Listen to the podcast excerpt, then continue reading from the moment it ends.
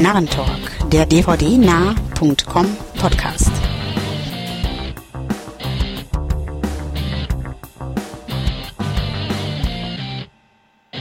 Hallo und herzlich willkommen zum Narrentalk Nummer 21, dem dvdnar.com Podcast. Mein Name ist Wolfgang und ich freue mich, dass ihr wieder mit eingeschaltet habt.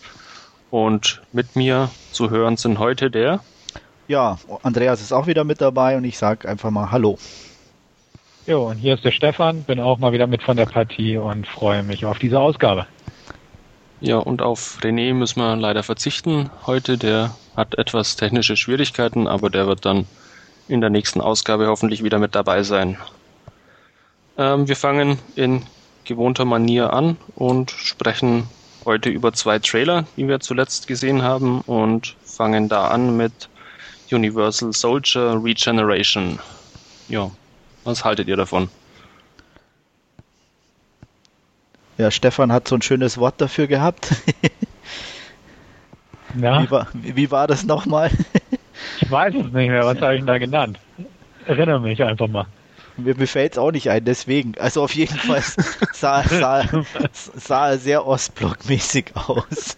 Was ja generell mal nicht unbedingt negativ ist, aber ähm, die ähm, schwache Optik war dann doch erkennbar. Ja, ich, ich erwarte mir da eigentlich nicht allzu viel. Äh, Van Damme und Lundgren sahen aus wie immer, stoisch, ohne, ohne Mimik im Gesicht und ja, ich glaube, viel erwarten dürfen wir nicht. Aber anschauen werde ich man sicher mal. Ja, ich schließe mich da mal an. Ähm, sehe ich absolut genauso. Ich fand den Trailer echt lahm und zum Gähnen. Ähm, Van Damme und Lundgren, okay, toll, die sind mal wieder dabei, aber was soll's. Äh, schlimmer fand ich diesen Russen, der die Hauptrolle spielt. Ich glaube, das ist ein Russe. Also den fand ich schon furchtbar im Trailer und ähm, das, das geht gar nicht. Und die Optik, ja, ist halt typische Ostblock-Produktion. Ähm, spielt ja in Tschernobyl, weil sie das Ding ja irgendwie in die Luft jagen wollen. Also haben sie irgendein altes Stahlwerk mal wieder genommen als Kulisse, Spitze. Ähm, also fand ich total lahm den Trailer. Und dementsprechend erwarte ich eigentlich so gut wie gar nichts von dem Film. Ich werde ihn mir auch ansehen, klar, aber ähm, ja, ich glaube, da ist vielleicht sogar der zweite, der mit Van Damme, der auch übelst war, aber ich, der spielte wenigstens in Sümpfen und sowas. Also Ich glaube, der ist ein Tick besser. Aber diese, dieses trostlose Ostblock-Dings, äh, diese Kulissen gehen mir auf den Keks inzwischen. Und dazu noch so dieser, dieser Graufilter dazu und ach nee. Nee, also gucken ja, ähm, Erwartung ganz, ganz gering. Und bei dir, Wolfgang? Also ich glaube, ich habe sogar bis auf den ersten überhaupt keine Universal Soldier Filme gesehen. Fällt mir gerade so ein, aber ähm, ja, er sah, jetzt der Trailer zu Regeneration, mein, ist halt so ein typischer B-Ostblock-Movie ähm, könnte ganz unterhaltsam werden mit ein paar Bier vielleicht oder einfach, dass er sehr unfreiwillig komisch ist, aber ja, selbst das. Ja, keine Ahnung. Habe ich irgendwie wenn er mal irgendwann mal, wenn er mal irgendwann mal vor die Füße fällt, quasi, dann werde ich mir bestimmt anschauen, aber jetzt aktiv danach Ausschau halten werde ich auf keinen Fall. Ja, ganz irgendwie Sinn machte das mit irgendwie Tschernobyl in die Luft jagen für mich irgendwie auch nicht, weil das ist ja schon in die Luft geflogen. Also, ähm, ja. Ja. ja, das ist jetzt schon wieder viel, viel zu viel hinterfragt. Ja, ja stimmt. Meine, also von der ganzen Timeline ergibt es irgendwie keinen Sinn, weil irgendwie äh, am Ende des ersten Teils war Van Damme ja geheilt und hatte seine Familie und im zweiten Teil war er dann wieder im Militärprogramm und jetzt fängt er auf einmal darum. Und Dolph Lundgren wurde ja eh durch einen Häcksler gedreht und jetzt wurde er wohl geklont. Also irgendwie ist das so auf Biegen und Brechen hergezimmert worden, dass man die beiden irgendwie noch billig in einen Film verpackt. Ähm, das ist irgendwie blöd. ja, aber vielleicht brauchen sie ja beide das Geld. Bestimmt sogar. Das auf jeden Fall. Naja, mein Lundgren dreht aber regelmäßig seine eigenen Filme in Anführungsstrichen, also von daher, für ihn ist es normales Brot, so einen Film zu mitzuspielen, denke ich mal. Ja. Gut. Und, Schauen ja, wir weiter, oder? Würde ich sagen. Dann der zweite und letzte Trailer, über den wir sprechen wollen, ist ähm, Season of the Witch mit Nicolas Cage und äh, Ron Perlman und ich sag's gleich vorweg, also Ähm, da schaue ich mir lieber Underworld an. Da habe ich irgendwie mehr davon, aber der Trailer ähm, hat mich jetzt eher abgeschreckt, wie ähm, ja, dass ich da irgendwie Interesse verspüren würde, mir den Film anzusehen. Also, also war überhaupt nicht meines. Ganz ehrlich, ich fand ihn irgendwie lustig. Ich werde mir den sicher angucken. Bin ich ganz ich fand ihn, ja. ja, also da schließe ich mich Wolfgang an. Ich fand den cool. Also muss ich auch sagen. Ich fand, ähm, weiß ich nicht, er war nett gemacht irgendwie. Äh, klar, er ist nicht originell und so. Nicolas Cage und Marilyn Manson Movie ist alles so ein bisschen gewöhnungsbedürftig. Aber ähm, der ist ja von Dominic Senior, der auch Swordfish und Whiteout und so gemacht hat. Also wird er, denke ich mal, ganz nett inszeniert sein. Ähm, diese Hexen-Thematik fand ich auch irgendwie ganz nicht allzu ausgelutscht. Und ich glaube eigentlich auch. Also da muss ich ganz ehrlich sagen, das ist ein Kandidat, den ich durchaus gerne im Auge behalte und ich glaube, der wird lustig. Ja, Unterhaltsam. Ja, absolut. Das Gefühl habe ich auch. Also er ist so, die, die Effekte waren okay, nicht zu, zu, zu übertrieben neumodisch, so ein bisschen oldschool fast schon, auch von der Thematik her mit den Hexen oder mit der Hexe. Ähm, ich fand jetzt auch die, die, die Wölfe waren okay, da war jetzt also nichts so übertriebenes oder zu CGI-mäßig und von daher ähm, auch mit den, mit den Gesichtern so ähm, alles cool gemacht und ja, ähm, Nicolas Cage wie immer. Ich meine, klar, man kennt ihn, aber doch irgendwie fast angenehm reduziert schon fast, zumindest im Trailer. Ron Perlman sehe ich eh immer gern, also von daher bin ich äh, völlig an Bord und werde mir den definitiv angucken. Hm. Na, dann wünsche ich euch viel Spaß. Danke. den werden wir haben. ja. Ja, nachdem ihr ja jetzt schon so begeistert quasi davon seid. Ja. Da wurde da hoffentlich nicht enttäuscht, aber. Ja. Gut. Ich gar nichts, ja. oder? Irgendwie Wolfgang. Äh, nee, ich mag Nicolas Cage nicht unbedingt und wie gesagt, ähm, optisch hat er mich dann irgendwie an den dritten Teil von Underworld erinnert und. Echt? Ja. An den dritten?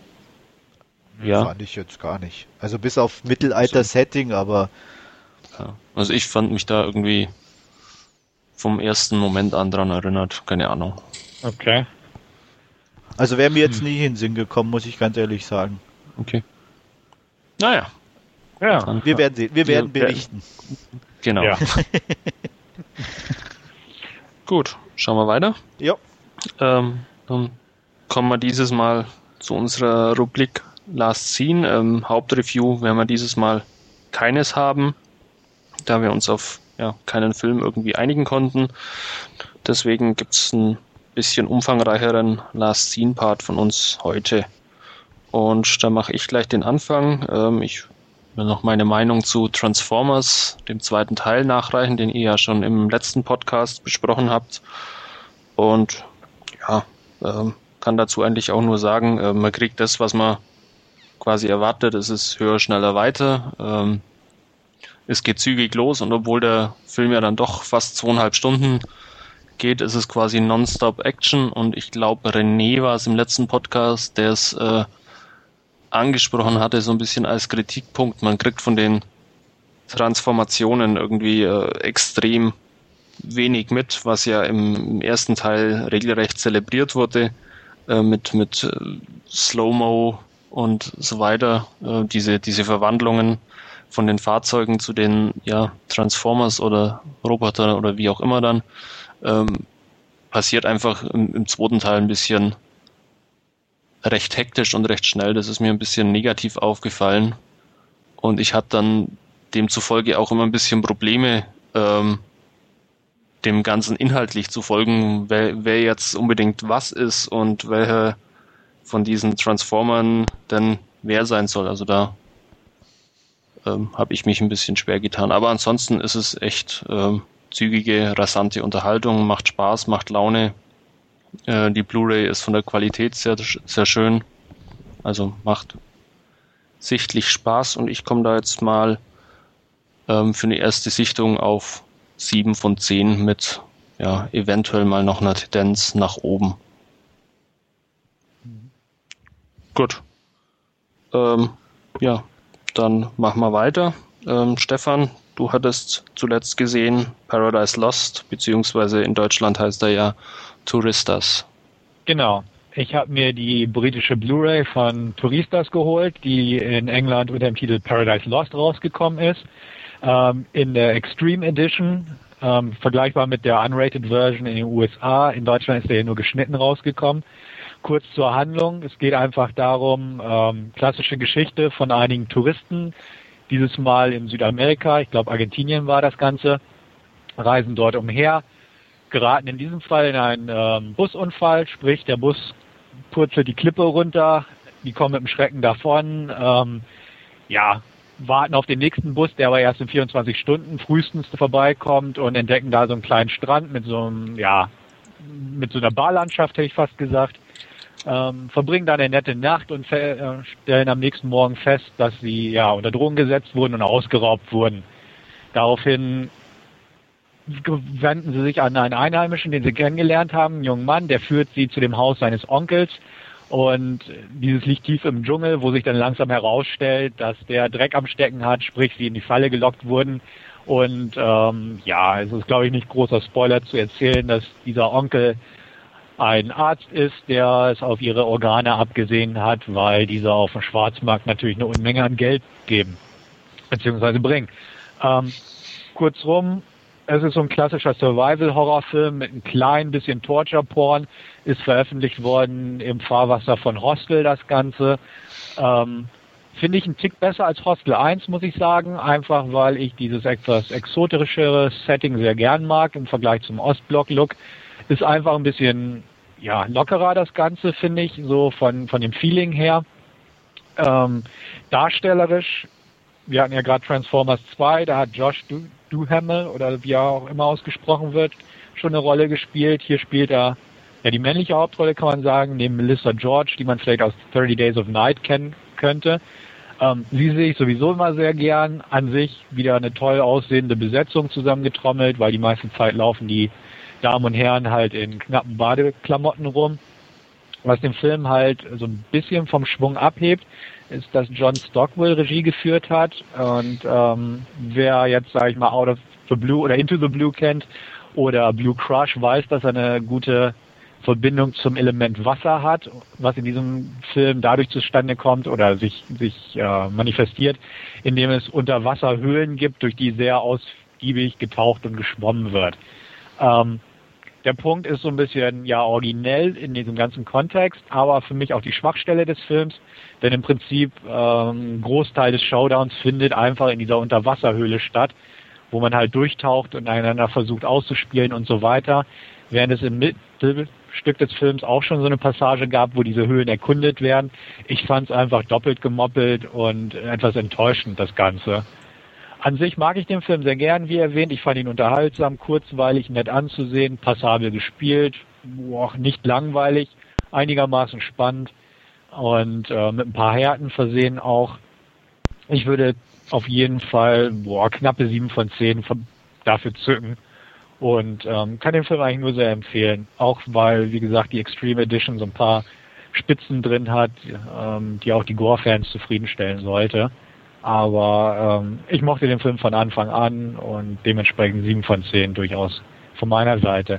Ich weiß nicht, Andreas, du kennst den doch zumindest auch, oder? Ich habe den vor einer Weile gesehen, damals auf DVD noch. Ähm, ja, fand den auch definitiv besser als Hostel, wobei das bei mir keine Schwierigkeit ist, weil ich Hostel nicht besonders mag ähm, mhm. oder nie mochte. Mir war der immer ein bisschen zu dämlich und ähm, ja, und wie du schon sagtest, ähm, Touristas ähm, kommt irgendwie lockerer daher, was auch schon durch das Setting ein bisschen gegeben ist. Ähm, dieses Strandfeeling ist toll und auch gut eingefangen und ähm, kann das auch bestätigen, da dieses äh, Unterwasserding mit dem zweimal besuchen ist ein bisschen blöde, ähm, obwohl es gut gefilmt ist und auch schon irgendwo passt, aber einmal hätte er auch genügt, so als Showdown oder so wäre es ganz cool gewesen. Ähm, ich bin da glaube ich irgendwie bei 6 von 10 gelandet bei dem Film. Mhm. Also er steht auch schon ewig auf meiner imaginären Liste irgendwo, weil ich eben die beiden von dir erwähnten Filme, Stefan, von John Stockwell eigentlich auch sehr gern mag. Ähm, ja, und werde da vielleicht früher oder später dann auch mal zugreifen. Ja, also wie gesagt, ähm, kann man empfehlen, ist unterhaltsam, gerade für Leute, die was mit diesem Genre anfangen können und ähm, da gibt es wesentlich mehr Mist auf dem Markt, was in diese Richtung tendiert. Also da kann man durchaus mal einen Blick riskieren in diese Richtung. Wobei es ja eher für Wolfgang eigentlich ungeeignet ist, ne? ist, ja, ist ja schon eher Olivia Wilde.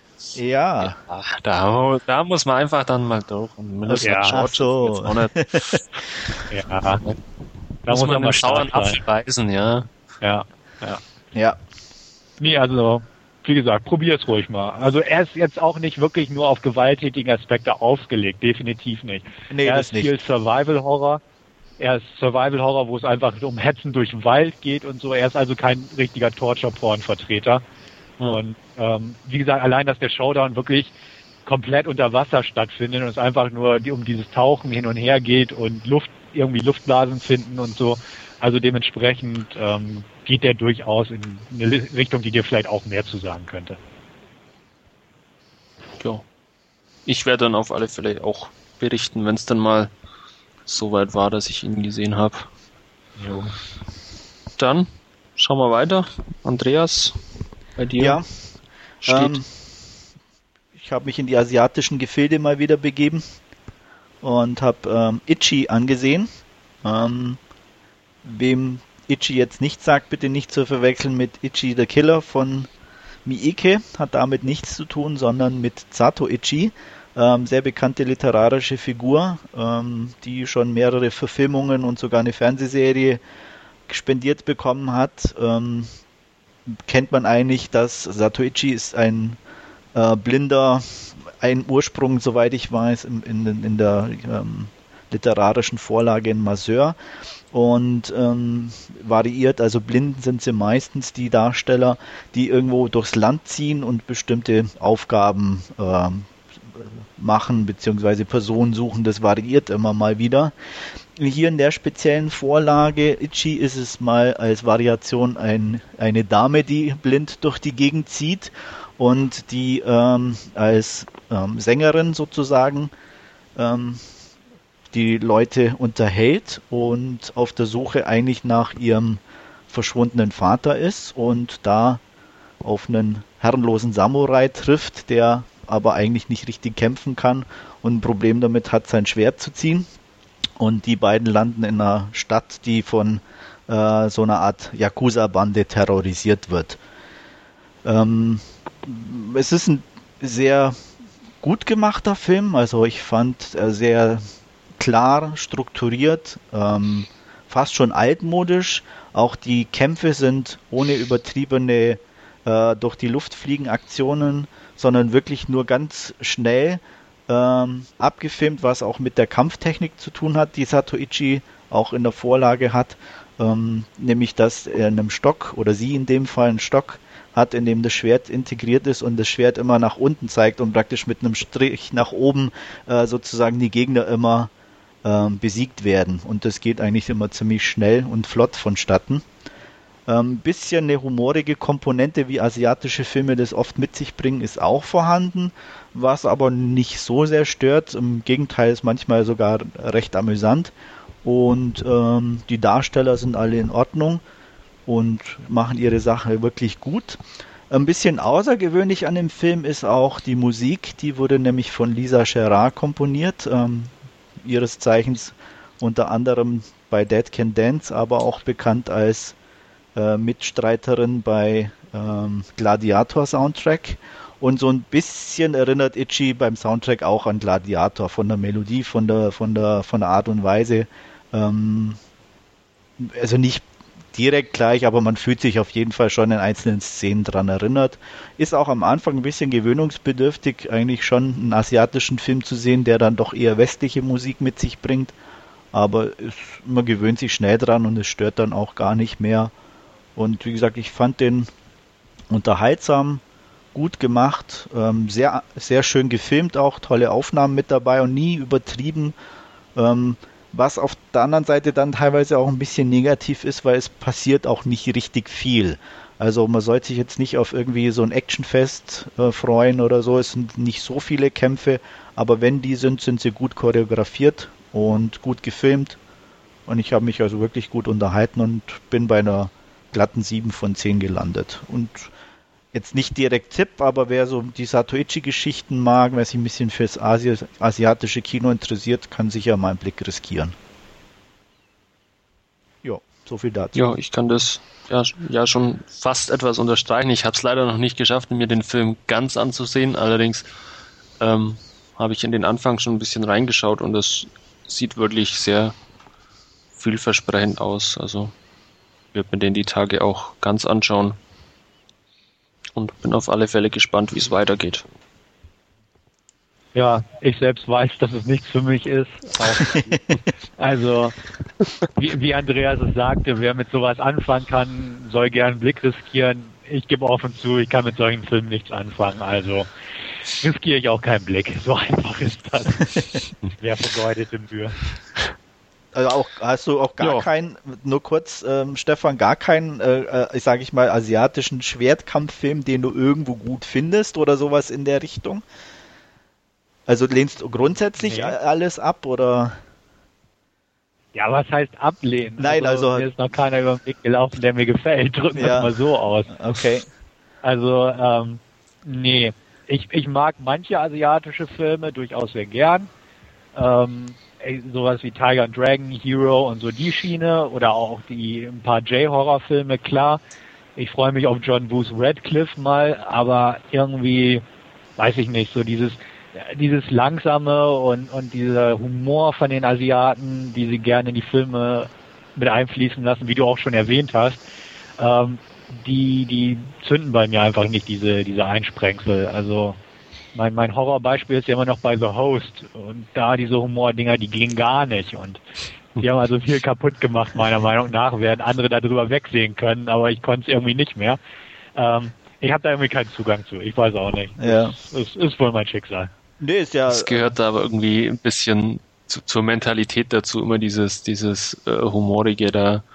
Ja, wobei ähm, ich jetzt bei ja, Itchy das sogar ein bisschen abschwächen würde. Also mit der Host in dem ja. Sinne ist es nicht unbedingt vergleichbar, sondern äh, schon eher auch die, die leiseren Töne. Also es ist zum Beispiel so ein Junge ja. mit dabei in der Stadt, der ähm, die immer begleitet und ähm, der, der eine Samurai, der sein Schwert nie, äh, ziehen kann, der heißt eigentlich Thoma.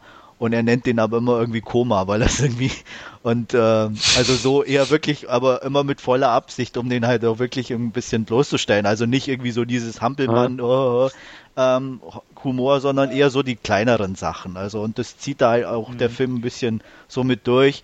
Und das ist auch mal ganz schön, weil ähm, sie eigentlich ähm, Itchy selber relativ emotionslos dort durchgeht durch diesen Film, aber immer wenn sowas passiert, eben auch bei ihr so ein ganz leichtes Lächeln auf den Lippen erscheint und das auch dann eben so, ja, irgendwo sieht, okay, sie ist doch nicht so die, die coole und taffe und von daher passt es in dem Film eigentlich auch relativ gut und ist auch, wie gesagt, nicht mit sowas wie bei der Host oder so vergleichbar. Okay, ja. Ja, aber wie gesagt, also ich glaube, den lasse ich aus. Ja, wir werden dich auch nicht dazu zwingen. Danke sehr. Ja, Dann machen wir weiter. Schauen wir weiter. Ähm, was ich zuletzt gesehen habe, ist Star Trek, quasi äh, ja das Reboot des ganzen Franchises. Ähm, ja, und was J.J. Abrams hier abgeliefert hat, ähm, lässt sich wohl am besten mit äh, sehr geil beschreiben. Also es ist wirklich ähm, ich hätte es nicht gedacht. Ich mag die alten Star Trek-Filme überhaupt nicht. Ich mag die ähm, Original Series auch überhaupt nicht. Konnte ich nie wirklich was mit anfangen. Ich war, war immer ein bisschen ähm, Fan quasi von The Next Generation, aber das, äh, was ja, J.J. Abrams jetzt hier mit Star Trek äh, abgeliefert hat, ist ja quasi ähm, ja, das, das erste Zusammentreffen quasi der Ursprungscrew um Kirk und Spock beschreibt, ähm, das ist wirklich ähm, der absolute Hammer. Also es sieht fantastisch aus. Es hat nichts mit diesem ähm, ja, äh, Bügelbrett und was auch immer äh, Settings der, der alten Serie zum tun, sondern es ist wirklich ähm, top modern alles ausgestattet, erinnert aber dann doch irgendwie an die alten Sachen. Also ähm, da hat man sich sehr viel Mühe gegeben. Ähm, die Besetzung ist wirklich toll. Gerade äh, Zachary Quinto als, als Mr. Spock ist wirklich ähm, wunderbar zuzuschauen. Ähm, der Rest auch der, von, der, von der Besetzung passt äh, wunderbar. Also das macht wirklich Spaß. Die Effekte sind toll.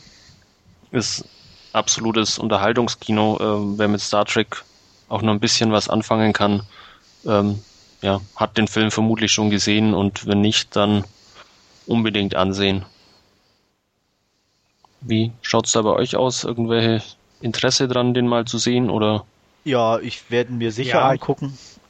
Ja, ähm, ich werde sicher angucken. Allerdings ähm, gehe ich da mit weniger Erwartung ran, muss ich ganz ehrlich sagen. Mich hat der Trailer schon nicht überzeugt. Ähm, ich finde, ähm, ähm, nach Captain Kirk, wie heißt der Pine? Chris Pine. Chris Pine äh, nicht sonderlich toll. Auch Mr. Quinto ähm, als Spock hat mir zumindest jetzt im Trailer, wie gesagt, ich kann jetzt nur davon ausgehen, ähm, ja. nicht so viel gegeben. Fand ich eher ein bisschen, hm, naja. Ähm, aber ich lasse mich überraschen. Ich mag Star Trek eigentlich schon. Äh, bin kein Fan oder irgendwas, aber ich fand die alten Filme ganz lustig. Ähm, auch Next Generation okay oder so. Also ich habe immer wieder reingeguckt ich, und es gibt gute Sachen, es gibt schlechte Sachen und dementsprechend Klar, werde ich da ja. auch den, den, den Film angucken und aber wie gesagt auch hoffen oder diese Euphorie bis jetzt teile ich mal noch nicht, ähm, aber mal gucken. Also mir ging's sagen. mir ging's ähnlich. Ich war auch äh, ja skeptisch jetzt in, in dem Sinne eigentlich nicht, aber ähm, ich habe mal, wie gesagt, ich, ich mag die alten Sachen nicht wirklich von Star Trek und war dementsprechend auch von den Erwartungen her nicht sonderlich hoch angesiedelt bei dem Ganzen, aber es hat mich dann wirklich ähm, ja, regelrecht umgehauen, was ich dann gesehen habe. Also es ist wirklich großartig gemacht. Ja. Ähm, ich werde ihn mir auch bestimmt nochmal angucken. Ich hatte ihn auf meiner letzten Reise im Flieger angefangen, muss ich ganz ehrlich sagen. Ähm, klar, es war ein kleiner Monitor, da kommen die Effekte nicht so cool rüber. Ähm, ich habe dann irgendwann abgebrochen, weil er mir irgendwie so ein bisschen ja zu nerdy war, hätte ich fast gesagt. Ähm, ich werde ihn definitiv auf Blu-ray nachholen, einfach weil klar, vom Trailer hat man schon gemerkt, das ist ein Film entweder fürs Kino oder für eine Blu-ray. Aber ähm, wie gesagt, es war nett, diese Anfangsschlacht mit dem Vater von Kirk am Anfang und dann kam dieses nervige Kind kurz und das hat mich so ein bisschen wieder rausgehauen. Hm. Aber ähm, ich werde ihm eine Chance geben. Die alten Filme hat man, habe ich gesehen, die alte Serie, boah, wenn nichts Besseres lief, manchmal. Aber, also Fan auf gar keinen Fall. Ich bin gespannt, aber das ist jetzt auch nicht so ein Titel, den ich groß weit oben auf meiner imaginären Liste stehen hätte. Ich werde ihm eine Chance geben. Zachary Quinto ist für mich im Moment Zyler aus Heroes und mehr nicht. Also ob er da in Spocks Fußstapfen treten kann, mal gucken. Aber wie gesagt, ich gebe ihm eine Chance. Ähm, gedämpfte Erwartungen, drücken wir es mal so aus. Ja. Ja. Dann machen wir auch hier wieder weiter. Ähm, Stefan, ähm, den nächsten Film, den du gesehen hast, war Splinter. Nicht, da ist auf meiner Liste richtig schaue. Ganz genau. Ich habe mir Splinter angeguckt, ähm, eine kleine Low-Budget B-Filmproduktion. Ähm, einfaches Creature-Feature, sehr simpel gestrickt das Ganze. Es geht im Prinzip einfach nur ein Pärchen, das äh, sie möchte gern draußen im Wald zelten, zu ihrem äh, Hochzeitstag oder so war das. Er ist da weniger angetan. Ähm, durch seine Ungeschicktheit geht das Zelt auch gleich kaputt, also sagen sie sich, man, ähm, gehen wir doch einfach mal ins Hotel. Auf dem Weg ins Hotel nehmen sie eine junge Dame als Handhälterin mit, beziehungsweise es kommt gar nicht so weit, sondern ähm, ihr Freund taucht plötzlich aus dem Gebüsch raus, ähm, ein Straftäter auf der Flucht und sie ist drogenabhängig, nimmt sie als Geisel. Sie flüchten zusammen in eine Tankstelle und ähm, ja, finden dort auf einmal keinen Vor in dieser Tankstelle. Dann stellt sich langsam heraus, dass eigentlich dieser Parasit den Tankstellenbesitzer schon dahin gerafft hat, möchte ich mal sagen. Und dieser Parasit, die sich in die, ja, eigentlich sehr schnell überträgt auf die Menschen, ähm, führt dazu, dass ja so eine Art Splitter oder äh, ja, Zacken sich aus dem Körper heraus bewegen, beziehungsweise auch die abgetrennten Körperteile sich weiter bewegen. Also der breitet sich im ganzen Körper aus und äh, versucht alle Wärmequellen, sprich Menschen, in der Nähe aufzutöten oder zu assimilieren, wie auch immer man das bezeichnen mag. Ähm, Splinter an sich ist eigentlich recht simpel gestrickt. Ähm, es wird kaum Background-Informationen gegeben. Es ist einfach nur die Situation in der Tankstelle. Einmal diese Geiselnahme an sich, also die Situation zwischen den beiden Pärchen, von der eine Person recht schnell ausscheidet, möchte ich mal sagen. Ähm, und zusätzlich dieser Belagerungszustand in diesem einen Raum der Tankstelle und der Kampf ums Überleben im Prinzip, während eine der Personen auch, wie es so oft der Fall ist, von diesem Parasit, ja, infiziert wurde und in den Reihen schon langsam beginnt sich zu verwandeln. Das ist also nichts großartig Originelles. Ähm, an sich gefiel er mir recht gut, der Film. Er ist für eine B-Filmproduktion gut gemacht. Die Effekte sind recht heftig teilweise, wenn sie dann mal zu sehen sind, denn um die Qualität der Effekte so ein bisschen zu kaschieren, hat man in den betreffenden Einstellungen kurzerhand die Kamera einfach mal wieder wild ein bisschen rumgerödelt, um das Ganze halt ja zu verschleiern, dass man nicht so viel Geld hatte für tolle Latex-Effekte oder wie auch immer. Ähm, das lässt sich so ein bisschen negativ anführen. Groß spannend ist er auch nicht, aber ich fand ihn unterhaltsam. Dafür, dass er auch so ein begrenztes Setting hat, das Ganze hat eine ganz passable Menge an Unterhaltungswert daraus generieren können. Ähm, fand ich okay. Ich würde ihm sechs von zehn geben. Ähm, ist jedem im Prinzip zu empfehlen, der so kleine B-Movies, Creature Features, wie auch immer, ganz gern mal sieht. Der lief auch auf äh, den Fantasy Filmfest Nights. Ich glaube, im letzten Jahr war das. Und ich glaube, da hattest du den, Andreas, auch schon gesehen, wenn ich mich nicht recht irre. Ja, hast du richtig im Gedächtnis, habe ich gesehen und ähm, kann mich da eigentlich im Großen und Ganzen anschließen. Die, äh, ich sage mal, Körperverrenkungen waren recht cool und auch ein bisschen schmerzhaft zuzusehen. Ähm, wurden dann aber auch eigentlich mit zunehmender Dauer, weil nichts anderes mehr irgendwie war, außer den Sachen ein bisschen langweilig. Und wie du auch schon angeführt hast, so die richtige Spannung fehlte ein bisschen. Deswegen er ist ganz okay. Optisch sieht er gut aus. Also dafür für das niedrige Budget haben sie echt sich äh, Mühe gegeben und es war auch okay. Darsteller waren auch in Ordnung. Ähm, ich denke, einmal sehen reicht bei dem Film und ähm, ja, also ich glaube, ich kam da mal so auf eine gute 5 von 10 und ähm, so im Nachklang würde ich da auch dabei bleiben. Hm. An mehr kann ich mich eh auch nicht mehr erinnern. Okay.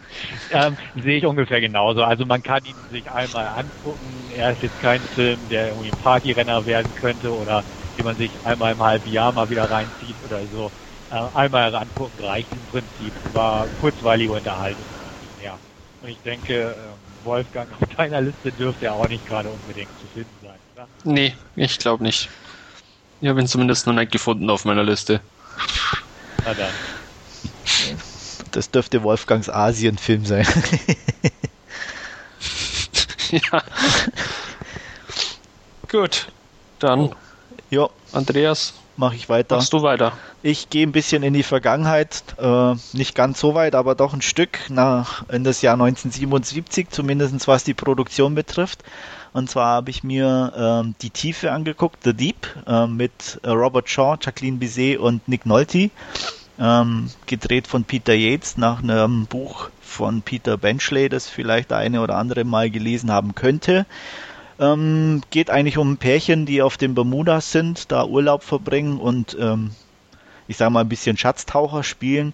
Ähm, gibt ja genügend Schiffe, die da vor Anker liegen und bei einem ihrer Tauchgänge bewegen sie sich ein bisschen abseits der bekannten Pfade und gehen auch an Bord eines Kriegsschiffes, das da versunken ist, was eigentlich Sperrgebiet ist, aber sie machen es trotzdem und ähm, kommen da zufällig äh, in den Besitz einer kleinen Ampulle, die in dem Schiff ist, wo sich herausstellt, dass da mehrere tausend Ampullen Morphium äh, in diesem Lazarettschiff der Marine liegen und ähm, wie es natürlich auf so einer kleinen Insel wie den Bermudas schnell passiert, spricht sich das rum und der lokale Bösewicht kommt natürlich gleich an und sagt, er will wissen, wo sie das herhaben. Und ähm, sie weigern sich und gehen noch zu einem ähm, auch ebenfalls ansässigen Schatzsucher, der ähm, mehr Erfahrung hat, weil sie nämlich lustigerweise auch just in diesem Schiff noch einen kleinen Goldschatz gefunden haben, wo sich schnell herausstellt, dass aufgrund eines Sturmes ähm, dieses Kriegsschiff an eine Stelle geschwemmt wurde, wo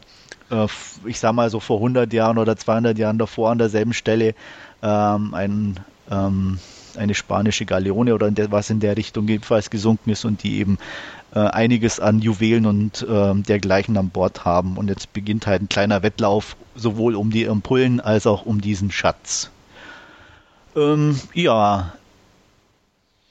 Sehr schön. Klingt wie Into the Blue. Ähm, definitiv. Ähm, da wird Into the Blue auch gut geklaut haben, auch wenn ich ihn nicht gesehen habe. Aber alles, was ich so mitbekommen habe, dürfte der da sich gut bedient haben. Ähm, ja, es ist irgendwie schon ein typischer 70er-Jahre-Film von der Optik her ein bisschen. Ich hatte die Blu-ray angeguckt, die auch eine ganz gute Qualität hatte. Ähm, es gibt ähm, überraschenderweise, was heute wahrscheinlich gar nicht mehr so der Fall sein wird, sehr viele Unterwasseraufnahmen, in denen auch teilweise gar nicht so viel passiert, sondern die Jungs und Mädels wirklich nur am Tauchen sind und im Schlamm bohren. Äh, was aber gar nicht langweilig wirkte, sondern einfach wirklich auch gut in Szene gesetzt ist. Ähm, ja, ähm, es ist ein, doch relativ spannend, die ganze Geschichte, weil ähm, der lokale Bösewicht noch ein bisschen einen auf Voodoo macht und ähm, Jacqueline Bizet bedroht und ähm, auch ähm, Pete, äh, Nick Neute erpresst, dass er doch die Insel verlassen soll. Ähm, sie werden dann ähm, über die Insel gejagt und solche netten Spielereien. Also alles äh, relativ normal und auch bekannt, aber gut äh, in, in, Szene gesetzt, schöne Aufnahmen, gute Darsteller. Es ist eigentlich keiner dabei, der irgendwie ähm, aus der Reihe tanzt. Und auch relativ, wie gesagt, von den Namen her bekannte äh, Namen. Der Bösewicht wird gespielt von Louis Gossett Jr. Ähm, Eli Wallach ist mit dabei, dem der eine oder andere vielleicht noch auch aus vielen älteren Western was sagt. Also von daher, mir hat er wirklich gut gefallen. Ich hatte meinen Spaß dran ähm, ja auch 7 von 10 und ähm, gut anzusehen. Ja, klingt ja. auf alle Fälle sehr interessant und wie gesagt, ähm, erinnert mich jetzt irgendwie eins zu eins irgendwo an, an Into the Blue, wie, du das so erzählt hast. Ja, ich meine, wer es lieber moderner mag, wird wahrscheinlich mit Into the Blue besser aufgehoben sein. Ähm, Im Gegensatz zu diesem äh, Pseudo-Remake oder wie auch immer, ähm, taucht Jacqueline Bizet aber äh, nur im weißen T-Shirt, was das Ganze auch ganz reizvoll macht und ähm, verkrampft sich da also nicht in irgendwelchen Bikinis und ähm, was auch schon wieder typisch 70er ist so ein bisschen, aber auch ganz nett anzusehen und es passt einfach und ja, also es ist äh, optisch ein Leckerbissen, kann man so sagen. Ja, ich habe im Fernsehen mal reingeseppt, als der lief. Der läuft ja also alle Jahre wieder. Immer mal wieder. Ähm, ja. Genau, also fand ich nett, aber ich habe ihn auch nicht ganz geguckt, muss ich auch offen gestehen. Ähm, war nett. Into the Blue mag ich auch nicht sonderlich gern, also kann man mich damit auch nicht wirklich ködern. Ähm, ja, ist bestimmt nicht schlecht, wer solche Filme mag. Gerade 70er Jahre ist ja auch nicht gerade unbedingt meine Ära, aber dementsprechend, ähm, ich weiß, dass der Film eigentlich einen recht guten Ruf hat, aber wie gesagt, ist auch so ein bisschen an mir vorbeigegangen bislang ja, auch, wie gesagt, es ist kein Mussfilm oder äh, wenn, wenn man mal zufällig rein, reinseppt oder, oder ähm, sich für ein bisschen so, so Filme interessiert und auch mit den 70ern ein bisschen noch filmtechnisch was anfangen kann, ähm, kann man definitiv mal einen Blick riskieren, aber äh, es ist jetzt auch kein, kein Meisterwerk, das man unbedingt gesehen haben muss, ganz sicher nicht. Gut. Jo. Dann mache ich an dieser Stelle wieder weiter. Ähm, ich habe mal wieder eine Hochglanzproduktion aus Hongkong gesehen und zwar Accident, den ja auch der ein oder andere, glaube ich, schon im Forum auch vorbestellt hatte. Ja, also wollte ähm, ich zumindest. Es geht, es okay. ähm, es geht ja um einen selbsternannten ja, Unfallchoreografen, nennen wir es mal so, ähm, der einfach mit seinem Team ähm, verschiedene Leute auf Auftrag hin um, ja, um die Ecke bringt und das Ganze dabei eben ähm, wie einen Unfall aussehen lässt. Und er ist da auch wirklich gut in seiner Arbeit und was er so macht. Und als jetzt aber allerdings bei einem dieser Unfälle ähm, ja eher zufällig in einen Versicherungsagenten äh, hineinrennt, äh, vermutet er hinter diesem äh, Versicherungsagenten eben ja, ein Komplott quasi, um ihn und seine Gang ähm, auszuschalten und verrennt sich da dann im Laufe des Films ähm, eben ein bisschen in die Verfolgung dieses Agenten. Ähm, ja, ähm, was, was sehr schön ist an dem Film, es ist, äh, es sind diese, diese Unfallsequenzen, die dann, die man teilweise bis ins Detail geplant werden, die dann schon fast ein bisschen an ja, Final Destination möchte ich fast nicht sagen, erinnern, aber es ist, geht ein bisschen in die Richtung, äh, sie sind nicht, nicht so ausgefallen und, und, und nicht so, so, ja, übertrieben oder ähm, ausschweifend, wie sie in Final Destination sind, aber es ist halt auch immer eine schöne Kettenreaktion, beziehungsweise wie so, wie so ein Dominospiel, wenn die Steine einzeln nach dem anderen umfallen, wie dann quasi die ähm, ja, Leute ihren Tod sterben auf geplante Art und Weise, ohne dass man es dann wirklich erkennen kann. Also das ist sehr spaßig, dem Ganzen zuzusehen, was ja auch den Reiz bei Final Destination irgendwo ausmacht. Ähm, das Ganze ist ein Film von Chiang Po-Soi, der uns ja schon mit äh, Love Battlefield und Dog by Dog äh, beglückt hat, ähm, der letztens dann aber auch mit Shamo ganz tief äh, nach, nach unten gerutscht ist irgendwo. Ähm, was er jetzt mit Accident glücklicherweise wieder ein bisschen ausbügelt. Ähm, Accident ist sehr solide, meiner Meinung nach. Ist ein äh, bewertungstechnisch würde ich mich dabei sieben von zehn Punkten einpendeln lassen. Ähm, einfach, weil er nicht wirklich bahnbrechend neu ist oder so. Er, er macht Spaß, er macht Laune, es ist ein guter Film. Ähm, er ist von Johnny Toe produziert. Ja, die Optik ist 1A, also wer ähm, Hongkong auch als Stadt mag, was ja bei mir auch durchaus der Fall ist, wird definitiv seine, seine Freude haben, ähm, weil doch die ein oder andere Szene dann eben auch auf den Straßen spielt. Man sieht gerade auch die Straßenbahn, die ja sehr reizvoll ist in Hongkong, ähm, sehr oft. Also es macht auf alle Fälle Laune, der Film. Ist, wie gesagt, äh, nicht, nichts Außergewöhnliches. Ähm, wer die Milky Way-Filme, also von der Produktionsfirma kennt, weiß, was sie einen optisch ein bisschen erwartet. Ähm, ja, macht Spaß. Kann man sich anschauen. Definitiv.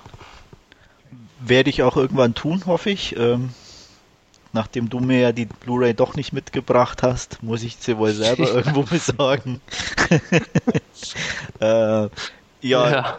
Den Regisseur mag ich auch ganz gern. Ich habe ähm, Love Battlefield immer noch irgendwie hier rumliegen, habe es aber irgendwie nie geschafft, den anzugucken. Ähm, Dog by mhm, Dog. Das darfst du getrost mal nachholen. Der ist nicht wirklich.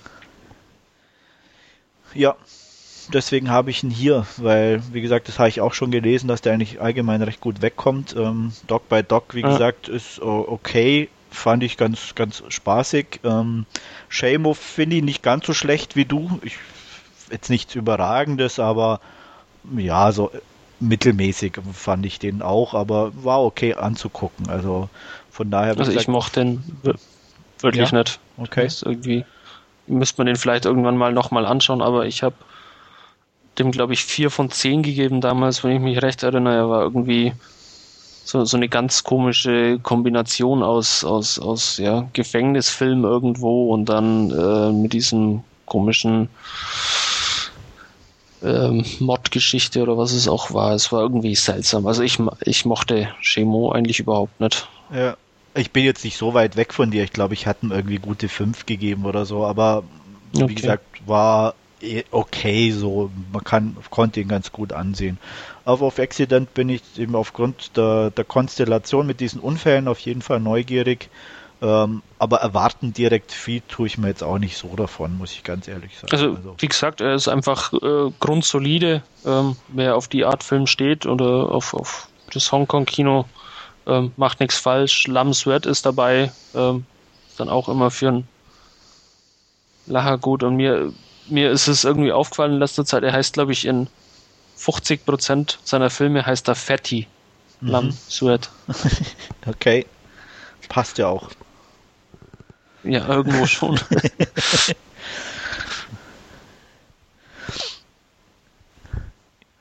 Ja. Jo. Ich nehme an, Stefan lässt ihn aus.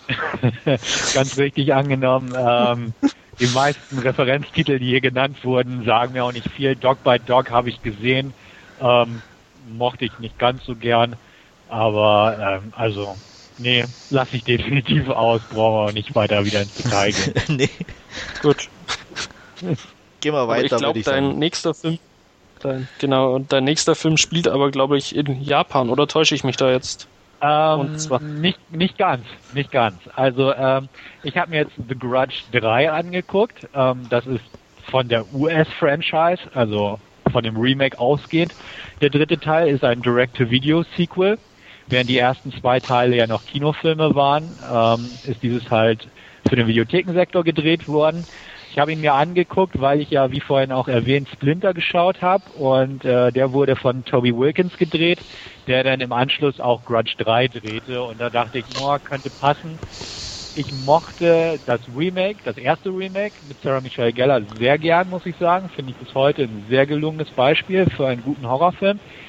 Der zweite Teil, der zweite US-Teil, fand ich hatte einen brillanten Trailer. Ähm, der Film war tot langweilig dagegen. Ähm, dementsprechend war ich sehr enttäuscht vom zweiten Teil. Hab diesem Direct-to-Video-Sequel jetzt einfach mal eine Chance gegeben, auf gut Glück im Prinzip. Ähm, muss auch sagen, er befindet sich auf Höhe beziehungsweise besser gesagt Tiefe des zweiten Teils. Ähm, von der Handlung her spielt er hauptsächlich in Chicago, wie auch schon der zweite Teil. Es geht immer noch um ähm, den Fluch, der von der jungen Dame namens Kayako ausgeht, ähm, die damals in einem Haus in Tokio ermordet wurde durch ihren Ehemann, der auch das Kind getötet hat. Und dadurch entstand ein Fluch, der im zweiten Teil dann auch durch amerikanische, ich glaube, Austauschstudenten oder sowas waren das, nach Chicago geholt wurde. Die äh, Basis der Story des dritten Teils spielt jetzt in dem Apartmenthaus, wo die Ereignisse im zweiten Teil damals stattfanden, in Chicago, wie gesagt. Ähm, nur eine andere Familie, die dort, ja, so ein bisschen um ihre Existenz kämpft, weil ähm, es sind drei Geschwister.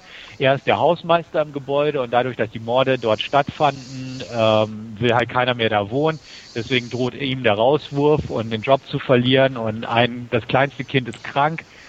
Und ähm, wie gesagt, die Kleine beginnt jetzt auch an diesem Fluch zu leiden, weil sie den Geist der Jungen oder beziehungsweise den Evil Spirit des kleinen Kindes, des ermordeten Kindes jetzt sieht und ähm, ja, dann nehmen die Dinger halt klassischerweise ihren Lauf. Zudem gibt es die Schwester der ermordeten Japanerin aus dem ersten Teil. Die kommt nach Chicago, um den Fluch beenden zu wollen, weil sie das mitbekommen hat, dass der weitergetragen wurde. Sie möchte quasi, ja, den Fluch von ihrer Familie bereinigen und ja, also lange Rede, kurzer Sinn, die Sachen nehmen ihren Lauf, sind die üblichen Spukgeschichten. Ähm, Ganz interessant am dritten Teil, fand ich zumindest, ist, dass Shawnee Smith mitspielt. Die ist ja den meisten inzwischen als Amanda aus der Saw-Franchise bekannt. Die hat einen ganz netten Auftritt, aber viel mehr Positives kann man über diesen Film nicht wirklich berichten. Ähm, er ist in Bulgarien gedreht worden, nette kleine Anekdote. Haben sie ein paar Impressionen vom Stadtbild Chicagos reingeschnitten. Ähm, man sieht nicht, dass es Bulgarien gedreht wird, außer man weiß es so ein bisschen. Ich wusste es vorher, deswegen musste ich doch schmunzeln haben sie ganz gut kaschiert, aber ja, ist halt eine Direct-to-Video-Produktion in Bulgarien günstig produziert, spielt auch die meiste Zeit im Haus. Die Effekte sind okay, es ist nicht, es passiert nicht allzu viel. Ähm, die Optik ist äh, eher mäßig und mau, also nichts Besonderes. Hat halt dieses Direct-to-Video-Feeling über alle Bereiche eigentlich verteilt.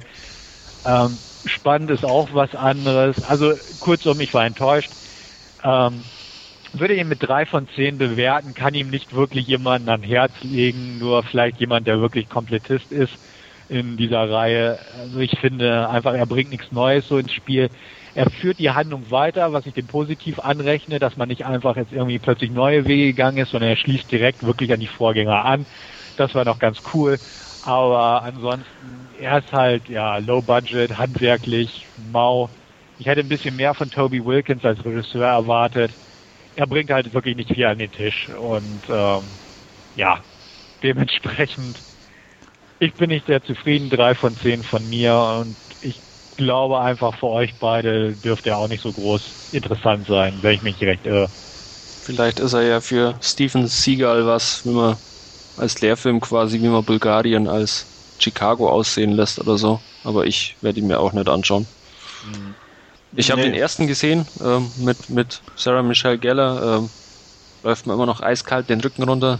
Ähm, ja, der ist wirklich als, als Horrorfilm erfüllt er seinen Zweck. Also der ist wirklich ja, gut in dem Sinne. Ähm, zweiten hatte ich aber dann auch schon kein Interesse mehr. Aber der erste ist wirklich, der ja, stellt einem die Nackenhaare auf. Also ja. mir zumindest. Ja, ich hab, muss ehrlich sagen, nicht mal den ersten gesehen. ähm, okay. Kam irgendwie nie in den Player rein. Ich glaube, ich habe mal nie irgendwo geholt und ähm, auch im, im TV liefer, glaube ich, einmal bis jetzt. Da habe ich ihn auch nicht gesehen. Ähm, von daher werde ich dann dementsprechend Teil 3 auch auslassen.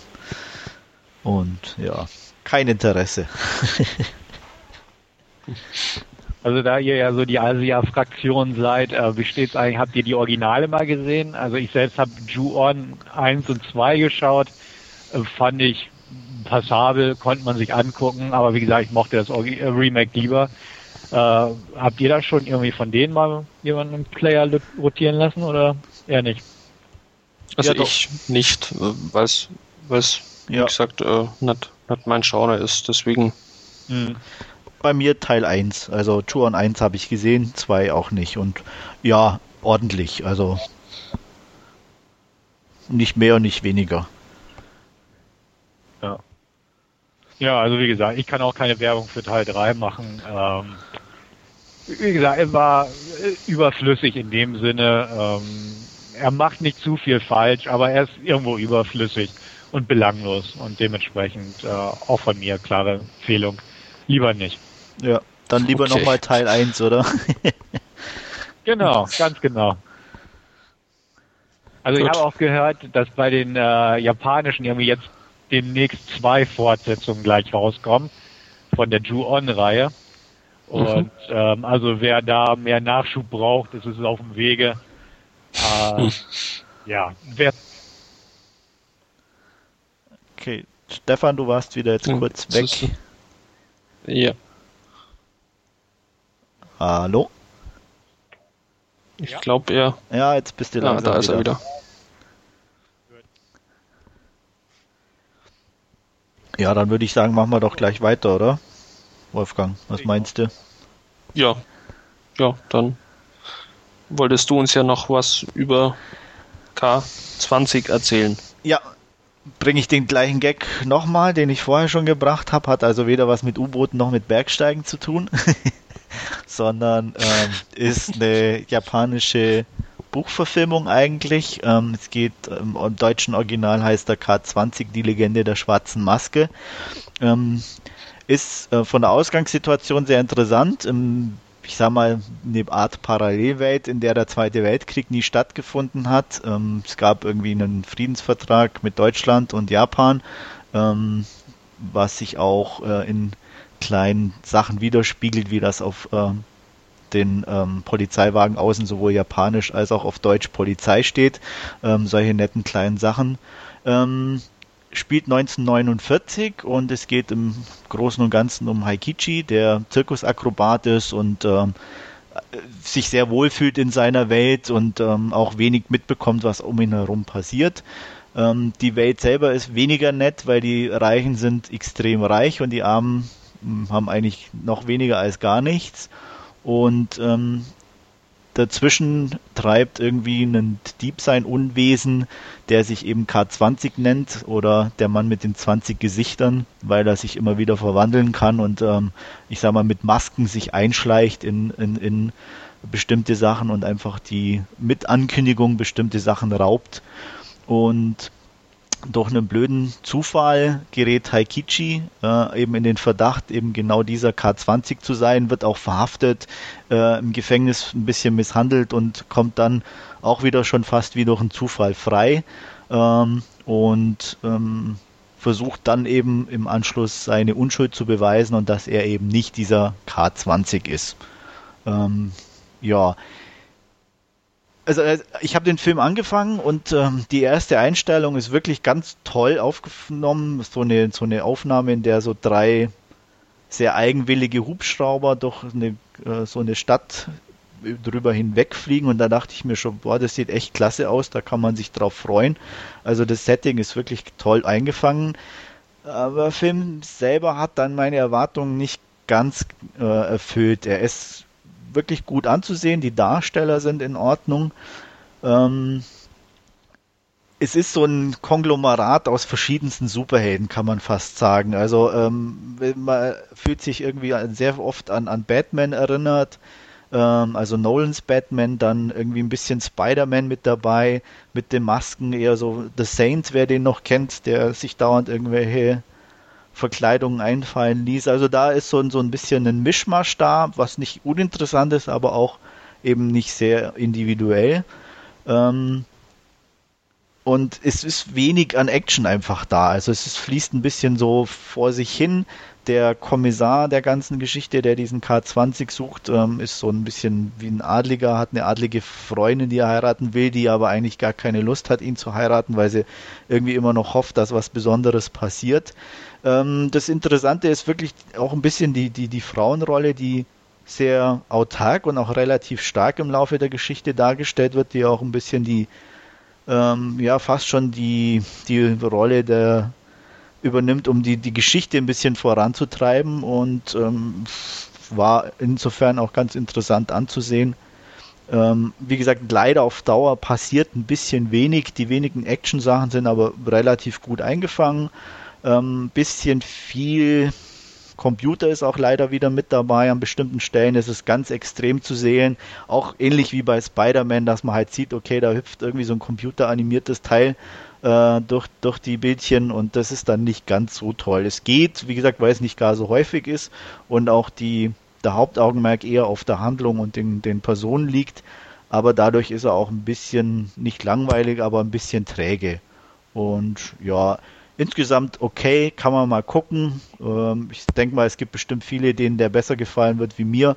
Und ähm, ich bin so bei, ja, 6 von 10 hat er sich bei mir so eingependelt. Ja, ich denke mal, Wolfgang, ja. für dich könnte es was sein. Ja, ich habe auch die deutsche Blu-ray schon vorbestellt, die jetzt demnächst dann Anfang Dezember, glaube ich, erscheinen wird. Und ja, bin auf alle Fälle gespannt, aber auch ein bisschen ähm, ja, vorgewandt jetzt quasi durch deine Meinung beziehungsweise durch wirklich, deine Einschätzung. Ja, wirklich vorstellen, dass er dir einen Ticken besser gefällt. Also wie gesagt, wenn man auch nicht zu man sehr auf einen ja. Actionfilm ausgeht oder weil ich bin ein bisschen auch vielleicht auch vorbelastet, da dachte mir eher ein bisschen mehr Action, eben so Superheld und maskiert mhm. und bla. Aber es ist halt wie gesagt eher weniger und ähm, aber insgesamt, wie gesagt, definitiv ansehbar und ähm, ja, ich wie gesagt, meine bei dir, da ist er wahrscheinlich besser aufgehoben als bei mir. Und nein, ich werde Stefan jetzt nicht Fälle fragen.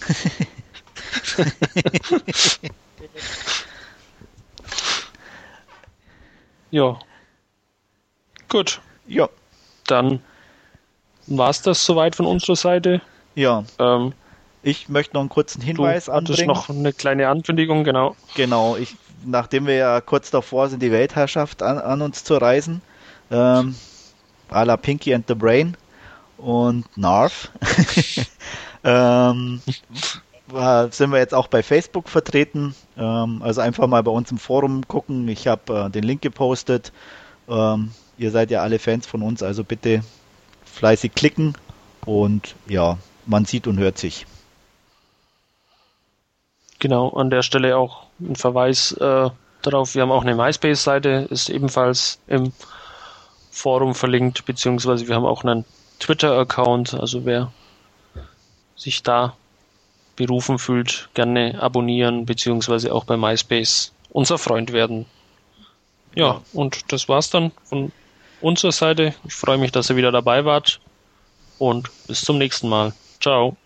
Bis dann. Ciao. Ja, vielen Dank. Ciao, ciao. Ja, heute haben wir noch ein kleines Schmankerl. Ähm, und zwar war Stefan bei der Vorpremiere von Twilight New Moon, äh, wenn ich den Titel noch richtig im Kopf habe. Und wird uns da jetzt einen kurzen Einblick geben, ob er denn besser ist als der erste Teil oder schlechter. Und ähm, vorab mal die Frage, wie war es unter all diesen Teenagern?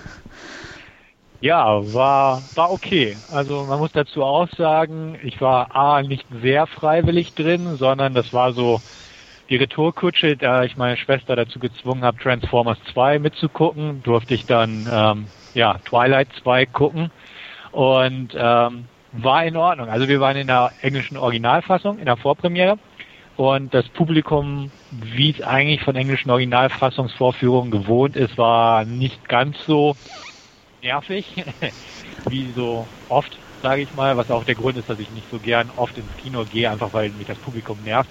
Die Gefahr bestand natürlich bei Twilight, weil es halt definitiv ein Film ist, der auf eine weibliche Zuschauergruppe von, ich sag mal, 11 bis 17 zugeschnitten ist, das Ganze. Dementsprechend jung war auch das Publikum, definitiv. Ähm, ich schätze mal grobe 75 Prozent ah, bis 85 Prozent je nachdem, wie ich das überblicke, weiblich und auch so 75 Prozent bis 85 Prozent unter 20, definitiv. Ich selbst bin inzwischen 32. Äh, ja, meine Schwester ist 29. Wir waren mit ihr Ältesten, drücken wir es mal so aus. Und aber es ging. Also ähm, lustig, kann ich schon mal vorwegnehmen, war eine Szene, wo die beiden Hauptdarsteller zusammen im Kino waren und er ihre Hand ergreifen will und sie ihre wegzieht und so drei Viertel des Publikums dieses Oh durch die Reihen ging, wo ich auch dachte, okay, ja, so hätte ich nicht reagiert, aber ähm, mir war in Ordnung. Also es war kein jetzt Geschmachte oder so, bis auf diese eine Szene vielleicht und so. Ähm, am Ende gab es ein bisschen Applaus vom Publikum, was auch recht selten ist, wenn ich ins Kino gehe, unabhängig des Filmfeste oder sowas. Aber war in Ordnung, war eine, war eine vernünftige Atmosphäre konnte man sich angucken und dementsprechend ja, war, war jetzt in Ordnung. Ja, hört sich ja noch einigermaßen brauchbar an. Und würde ich sagen, dann erzählst du uns am besten mal über den Film selber und ähm, ja, leg los. Alles klar.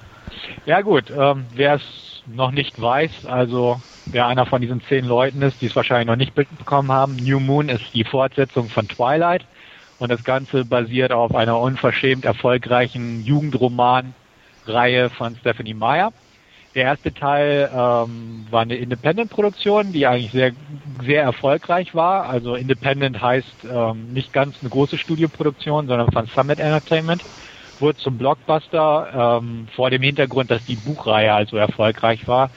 Und äh, die haben relativ schnell einen zweiten Teil nachgeschoben, wo ich schon gewisse Zweifel hatte, dass man sich also wenig Zeit gelassen hat. Kleine Anmerkung auch dazu im Vorfeld. Ähm, in einem Dreivierteljahr kommt schon der dritte Teil in die Kinos, also im Sommer 2010. Da ist man also noch schneller vorgegangen. Mal gucken, wie das so wird. Aber jetzt zum zweiten Teil. Ähm, der erste Teil wurde von Catherine Hardwick inszeniert, die ähm, zuvor den Film 13 gemacht hat und dadurch bekannt war. Sie hat den Film recht gut geprägt mit ihrem Indie-Ansatz, sage ich mal, also sehr personenbezogen, mit der Kamera direkt an den Personen dran, also wenig, wenig, äh, ja, dieses Epische ging halt komplett verloren. Was aber gut war, weil es der Ganze eine persönliche Note gegeben hat. Beim zweiten Teil, also dem vorliegenden New Moon, war ähm, Regiewechsel angedacht gewesen, beziehungsweise kam zustande und Chris Weiss hat Regie geführt, der zuletzt den Goldenen Kamper, Kamper, ja, Kompass gedreht hat. Auch eine Romanverfilmung. Ähm, ja, Pro und Contra schon in dem Bereich. Also ich gehe jetzt erstmal in die Story ein. Es geht um Bella Swan, die ja sich im ersten Teil in den Vampir Edward Cullen verliebt hat und ähm, ja, da bestimmte Hürden zu überwinden hatte. Jetzt im zweiten Teil schließt nahtlos dran, fängt halt damit an, dass sie immer noch gerne verwandelt werden möchte in einen Vampir, aber er das nicht möchte, weil er auch die Nachteile des Vampirdaseins sieht. Also zum Beispiel hat er die Befürchtung, dass die Leute so ihre Seele verlieren und auch mit der Unsterblichkeit nicht ganz zurechtkommen. Trotzdem, sie möchte unbedingt verwandelt werden, ähm, ist von seiner Familie inzwischen aufgenommen worden und äh, gerade an ihrem Geburtstag geschieht es dann im Familienkreise bei ihm zu Hause, dass sie sich am Geschenkpapier schneidet, etwas Blut fließt und äh, einer seiner Geschwister gleich auf diesen Geruch anspringt und sie beißen will, obwohl sie eigentlich Vampire sind, die sich, ja, ich sag mal, vegetarisch ernähren, also keine Menschen angreifen. Äh, in dem Sinne trotzdem, dieser Geruch ihres Blutes weckt ihren alten Jagdinstinkt und er stellt relativ schnell fest, dass eigentlich das Kleinste ausreicht, um da halt theoretisch in der Katastrophe enden zu können. Daraufhin sagt er sich von ihr los, also sagt, ähm, dass er sie nicht mehr sehen will. Seine ganze Familie zieht auch weg aus der Gegend, sodass sie alleine zurückbleibt und in ein tiefes depressives Loch verfällt. Sie stellt allerdings schnell fest, ähm, dass er ihr nahe ist vom Geist her, wenn sie in eine Extremsituation gerät. Also wenn sie einen Adrenalinrausch oder etwas Dummes anstellt, dann erscheint er ihr nochmal und versucht sie davor zu bewahren vor ihrem Unglück. Ähm, sie springt darauf halt falsch an, indem sie halt fortan diese Situation forciert, einfach um seine Nähe spüren zu können. Ja, Motocross fahren, Klippen springen, mit Rocker abhängen, solche lustigen Aktionen kommen dadurch zustande, die teilweise etwas unfreiwillig komisch sind. Aber nun gut, ist halt so. Und zusätzlich freundet sie sich mit ihrem Jugendfreund weiter an, ähm, den man auch aus dem ersten Teil kennt, Jacob, ein ja, amerikanischer Ureinwohner, also sprich ein Indianer, ähm, der sich auch Hals über Kopf in sie verliebt hat, aber sie immer noch diese Distanz zu ihm wahrt. Wer es so ein bisschen aus dem ersten Teil schon kennt oder spätestens aus dem Trailer weiß, er stammt einer Familie von Werwölfen ab. Und äh, ja, in diese Richtung geht das Ganze. Sprich, ein kleines Liebesdreieck entsteht, während eigentlich unser Hauptdarsteller Edward für drei Viertel des Films gar nicht präsent ist, sondern eigentlich nur durch diese Erscheinung auftaucht, nur um im Showdown dann rechtzeitig wieder aufzuschlagen. Das ist so die Story. Ach, die gibt eigentlich nicht viel her, die ist auch total schnulzig und wie auch immer. Es geht einfach darum, ja, Liebesdreieck, äh, was passiert mit Menschen oder in diesem Fall Bella, wenn man in ein tiefes Loch stürzt, nachdem man abserviert wurde, um das mal so salopp zu formulieren. ähm, es ist halt definitiv so. Das ganze Ding ist auf Teenager, Mädels zugeschnitten und ähm, die können das natürlich umso besser verstehen. Ähm, ich ich kann es mir noch so aus Erinnerung rufen. Man fühlt sich beschissen und die Welt geht nicht weiter, wenn man seine erste große Liebe verliert.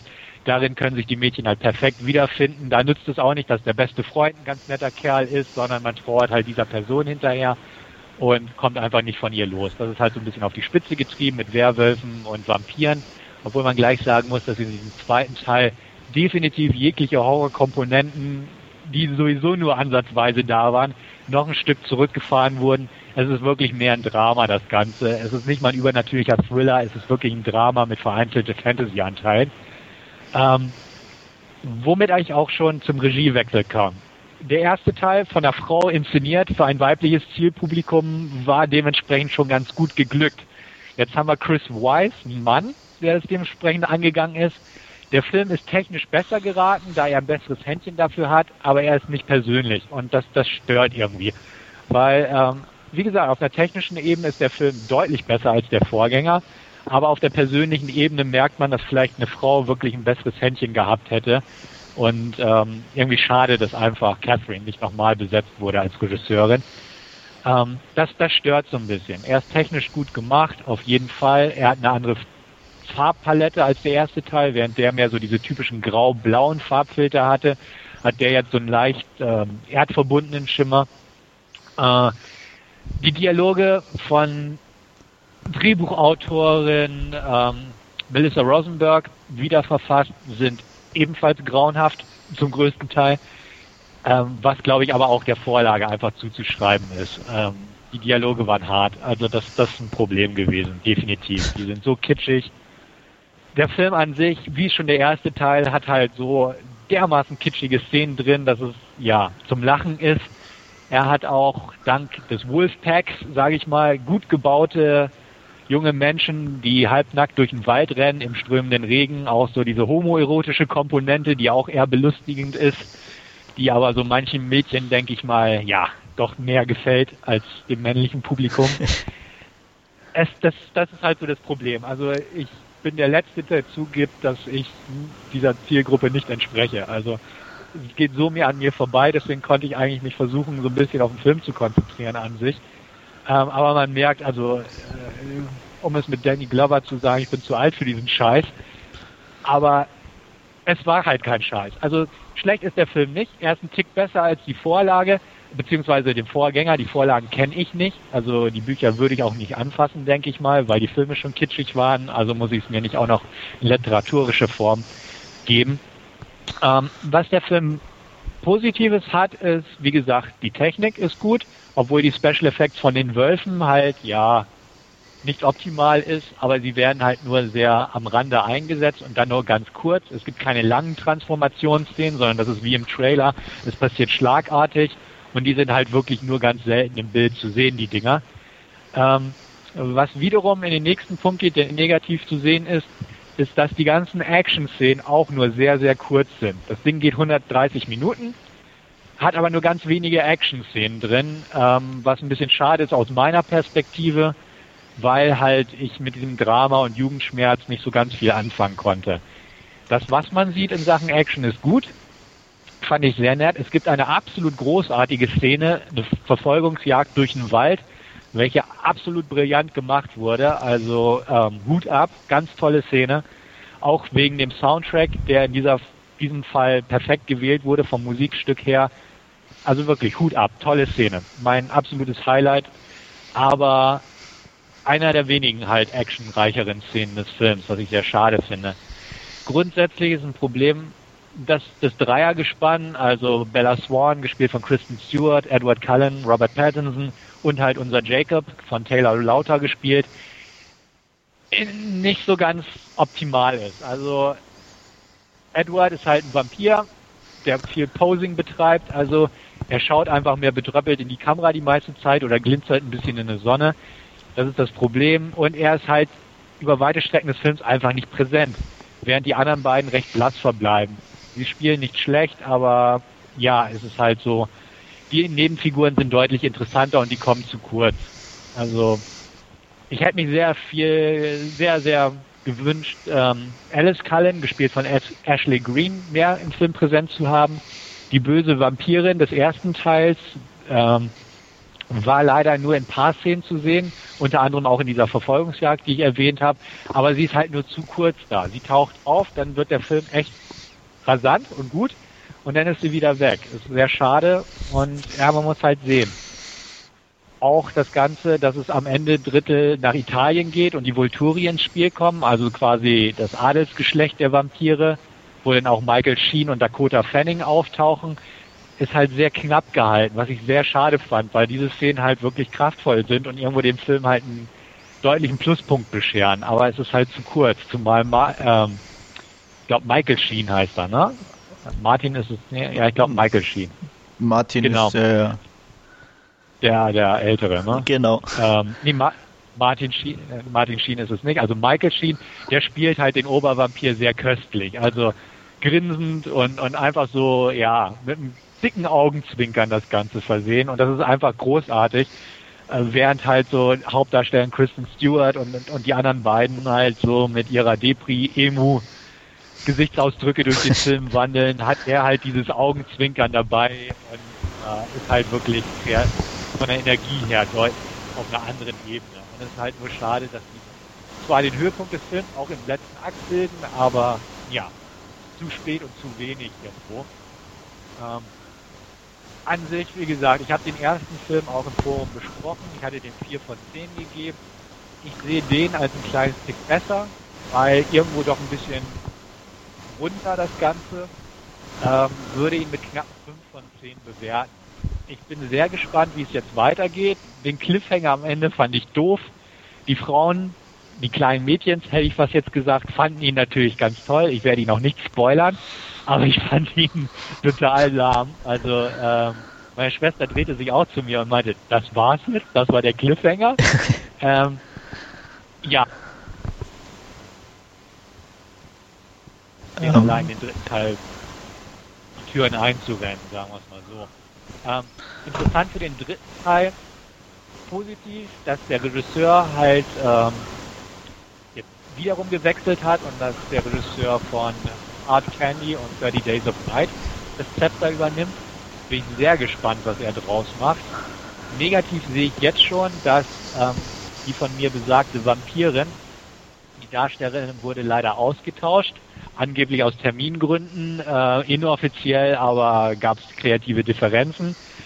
Ähm, Bryce Dallas Howard übernimmt jetzt ihre Rolle, die ich an sich toll finde in vielen Produktionen. Gut, in Terminator 4 war sie ein bisschen enttäuschend, aber sonst eine gute Schauspielerin ist. Aber ich fand die Schauspielerin, die sie bisher gespielt hat, deren Name mir leider entfallen ist, fand ich großartig. Auch in diesem Film hat sie für mich eigentlich den Höhepunkt gebildet, weil sie eine tolle Ausstrahlung hat. Ich glaube, da wird Miss Howard echtes schwer haben, die Nachfolge anzutreten. Also ich bin gespannt auf den nächsten Teil. Sommer 2010 ist es soweit und ja, mal gucken. Ich weiß nicht, ich glaube für dich, Andreas, du hast nicht mal den ersten gesehen, wenn ich mich recht entsinne. Nee. Äh, die Franchise scheint irgendwie an dir vorüberzugehen, denke ich jetzt mal. Ja, ich fühle mich eher belästigt. ähm, okay. Ich, ich weiß, mein, äh, grundsätzlich, ja, ich hätte glaube ich nicht mal was dagegen, aber mir ist der Hype schon wieder irgendwie extrem zu viel. Ähm, fand auch zum Beispiel, ähm, was du jetzt angesprochen hast, im zweiten Teil, ähm, am Trailer zumindestens, ja, die, die, diese, diese Werwolf-Thematik in Verbindung fand ich auch ziemlich doof, eigentlich schon von der Grundidee irgendwo. Ähm, ja, also ich weiß nicht, da, für mich sind, was ich bisher halt so mitbekommen habe, einfach auch grundsätzlich so ganz merkwürdige Aussagen in den Filmen drin. Ähm, die, mit denen ich halt auch gar nichts anfangen kann, unabhängig vom Alter irgendwo. Also dieses, dieses, ähm, ja, der, sag ich mal, der, der Verzicht irgendwo und, und alles so, äh, ja, schon fast so eine religiöse Komponente mit drin und ähm, ich weiß nicht, es wirkt mir alles sehr suspekt, das Ganze. Okay. Ähm, ist, ist richtig, aber ähm, ich sag mal, die haben so ein paar Sachen ganz nett eingebunden. Das Ganze basiert so ein bisschen auf Romeo und Julia, was auch ganz unverhohlen im Film thematisiert wird, indem dieser, ja, das Werk von Shakespeare in der Schule durchgenommen wird. Es ist halt so, die Werwolf-Familie sind halt verfeindet mit den Vampiren und sie steckt also in der Mitte. Also es ist eine deutliche Parallele zu Romeo und Julia. Es ist ganz nett aufgebaut, indem sie beide Seiten kennenlernt. Das ist halt Familien sind an sich, die halt über eine jahrhundertelange Fehde gegeneinander stehen. Ähm, das fand ich okay mit den Werwölfen her, muss ich ganz ehrlich sagen. Ähm, klar, der Film ähm, propagiert Keuschheit, auf jeden Fall, weil es ist immer noch so, er kann sie nicht lange küssen und schon gar keinen Sex, weil er sonst die Gewalt über sich verlieren könnte und sie beißen könnte.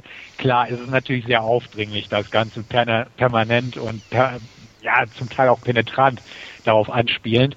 Ähm, stört mich jetzt nicht so sehr, muss ich ganz ehrlich sagen. Also, ähm, ja gut, wird halt Keuschheit propagiert, kann ich mit leben. ähm, für mich müssen 13-Jährige auch noch nicht groß über Sex nachdenken. Also vielleicht nee, klar. altmodisch, aber ähm, hat mich jetzt auch in diesem Teil nicht gestört, weil es halt hauptsächlich wirklich im ersten Teil extrem zum Tragen kommt. Da ist es mir auch aufgefallen. Im zweiten Teil wird halt einfach nur dieser Faden weitergeführt. Ähm, ich glaube, der zieht sich durch alle Bände, habe ich ja. so die Befürchtung. Nee, ich glaube, ich habe ähm, gelesen, irgendwo in irgendeinem Band hätten sie angeblich Sex, habe ich irgendwo mitbekommen. Oh, okay. Also ich weiß, ja. aber, aber also ich bin da wirklich nicht so informiert. Ich meine nur, ich hätte es gelesen.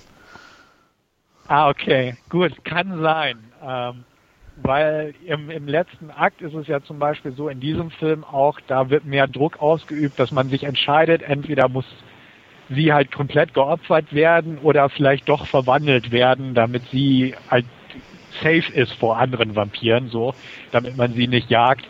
Ähm, theoretisch läuft das wirklich drauf hinaus, da magst du recht haben, aber wie, wie gesagt, ich, ich bin nicht drin in dieser Materie. Ich gucke mir die Filme an, in diesem Fall sogar, wie gesagt, wegen meiner Schwester, sonst hätte ich mir den zu Hause mal angeguckt und nicht im Kino. Ähm, kann sein. Der Hype, klar, ist natürlich enorm. Und man merkt es auch im zweiten Teil, während der erste halt einen Soundtrack hatte, der ganz passabel gestaltet wurde, mit Muse und Paramore und so, aber das halt nicht sehr aufdringlich in den Filmverlauf integriert wurde, diese Musikstücke, ist es hier wirklich so, dass alle fünf Minuten ein neues Lied irgendwo ertönt, sei es im Radio des Autos, sei es drüber gelegt. Man merkt, es ist echt kommerzieller geworden in dem Sinne und ähm, das fand ich auch einfach ein bisschen schade. Ähm, ja, mit Ausnahme dieser einen Szene im Wald, diese Verfolgungsjagd, die ich gewähnt habe, wo das wirklich das Lied wie die Faust aufs Auge gepasst hat. Ich weiß leider nicht, was für ein Stück das ist. Also wer von unseren Zuhörern das weiß, kann es gerne im Forum mal posten. Ähm, weil das echt ein starkes Lied war, die einfach perfekt mit den Bildern harmonierte, war toll. Aber sonst war es doch ein bisschen aufdringlich, dass andauernd irgendwie ein neues Stück eingespielt wurde. ähm, gar nicht auch mal so Emo-Mucke die ganze Zeit, sondern querbeet, also sehr massentauglich das Ganze gestaltet wurde. Fand ich ein bisschen schade und ja gut, es passt halt in den Hype. Es ist ja so ein Kulturphänomen geworden, Popkulturphänomen. Ähm, ja, wie gesagt, es geht an mir vorüber, weil es einfach auch nicht meine Altersklasse ist. Aber ähm, finanziell hat sich ja auf jeden Fall ausgezahlt, hat man ja an den Einspielergebnissen gesehen. Und ich bin echt gespannt, was dann im Sommer der Fall ist, wenn der dritte Teil jetzt rauskommt. Ja, wobei ich da sogar echt neugierig bin, weil, wie gesagt, vom Regisseur her ja schon eher eine düstere Richtung vorgegeben sein könnte. Ne? Also, ich meine, Hard Candy war ja schon eher härterer Tobak und auch 30 Days of Night war jetzt auch nicht gerade harmlos als Vampirfilm. Das denke ich auch. Also ich bin echt mal gespannt, was er daraus macht. Wiederum kann ich betonen, ich kenne die Vorlage nicht. Ich weiß nicht, ob da großartig düstere Themen jetzt auf einmal aufkommen in dem Film oder was, was den Regisseur sonst gereizt hat an der Materie. Geld. Aber Fakt ist, Geld vielleicht, möglich. Gut möglich wahrscheinlich, aber ja. ähm, sonst, sonst weiß ich nicht. Ähm, ich, ich bin gespannt, zumal jeder so ein bisschen halt seine, seine Komponente ins Spiel gebracht hat. Die Regisseurin vom ersten Teil halt mit diesem Independent-Ansatz und er jetzt hier, der Chris Weiss, mit so dem etwas, ähm, ja, leider ja handwerklich routinierten Ansatz, ohne persönliche Note, dafür halt technisch gut. Ähm, da bin ich mal gespannt, was einfach der Regisseur von Eclipse damit einfließen lässt von seiner Handschrift. Ähm, macht mich neugierig. Und ja, dank meiner Schwester werde ich den wahrscheinlich auch im Kino sehen und werde dann auch rechtzeitig darüber berichten können. Ja, wunderbar. Ähm, ja. Ich denke, Marc, viel mehr wird es da, dazu eigentlich nicht zu sagen geben. Ähm, ich, vielleicht gucke ich es mir irgendwann im Free TV an, weiß ich nicht. Ich kann mir nicht vorstellen, dass ich den ersten Teil durchstehe. Wie gesagt, den dritten wird mich vielleicht dann interessieren, wenn er wirklich ein bisschen düsterer ist, aber ähm, ich tue mich da echt schwer mit, mit so Geschichten und ähm, ja, da ist mir oft dann auch meine Zeit einfach zu schade. Und ja. ja. Kann ich auch nachvollziehen. Also wie gesagt, ähm, ich kann jeden verstehen, der da eine negative Review drüber schreibt oder so. Wenn man das nicht halt wirklich versucht, objektiv zu betrachten, das Ganze. Weil sobald man wirklich männlich ist und ein gewisses Alter überschritten hat und da jetzt wirklich rein subjektiv drin geht, klar, da kann man nahezu jede Sequenz auseinandernehmen und sagen, oh Mann, ey. Und die laufen nebeneinander durch den Wald in Zeitlupe und das ist scheiße. Und die Vampire glitzern im Sonnenlicht, ist auch scheiße. Und das kann ich absolut nachvollziehen, definitiv. Aber ich glaube auch, du wirst Probleme haben, ihn durchzustehen. Andererseits wirst du auch Probleme haben, denke ich mal, einfach in diese ganze Mythologie einzusteigen, wenn du die ersten zwei Filme nicht geguckt hast. Ja. Weil ähm, allein der zweite, der setzt so viele Charaktere voraus und die tauchen halt, wie gesagt, auch nur kurz auf, weil die halt im ersten Teil irgendwo etabliert wurden ein bisschen und so laufen sie ein paar Mal durchs Bild. Und selbst meine Schwester meinte am Anfang, wer ist das eigentlich? Zu halt dieser bösen Vampirin und ich musste sie daran erinnern, das war die Böse aus dem ersten Teil, wo sie meinte, ach ja, stimmt, da war ja noch jemand, der überlebt hat, so ungefähr. Ähm, ich glaube, wenn du dann mit dem dritten anfängst und auch diese ganze Dreiecksgeschichte und so schon durchgekaut wurde, dann wirst du sagen, was soll das? Ja. Ja, da warte ich auf jeden Fall ja. erstmal ab. Also wie gesagt, je nachdem, wie dann die ersten Bilder des dritten Teils aussehen und äh, ich sag mal, die doch so interessant sind, dass ich den angucken will, werde ich sicher die ersten beiden ja. nachholen. Also um, um da dann natürlich ein bisschen eine Ahnung zu haben. Aber wenn es wirklich auch wieder in die Richtung der ersten beiden Teile geht, ähm, dann werde ich mir die sicher schenken, auch den dritten und dann ähm, ja, ja meine Zeit mit was anderem verbringen. Ich denke auch. Also, ich, ich glaube jetzt nicht, dass da so eine, so eine absolute Kehrtwende beim ja. dritten Teil sein wird. Also lustigerweise, ich glaube, ich, ich habe oder weniger Probleme mit den glitzernden Vampiren als mit, mit, diesen, äh, mit diesen Werwölfen. Also das fand ich schon irgendwie ganz extrem dämlich. Also, ähm, ich meine, ich kann noch damit leben, das irgendwie das als Ureinwohner zu sehen dann oder, oder die Komponente mit Natur und so, okay. Ähm, warum die aber dann, wie gesagt, halt dauernd oben ohne rumrennen müssen äh, in der heutigen Zeit, ähm, Ja, und ich, irgendwie sind es ja auch nur Jungs oder gibt es da auch Mädels? Also ich habe da. Nein, es gibt nur Jungs. Okay.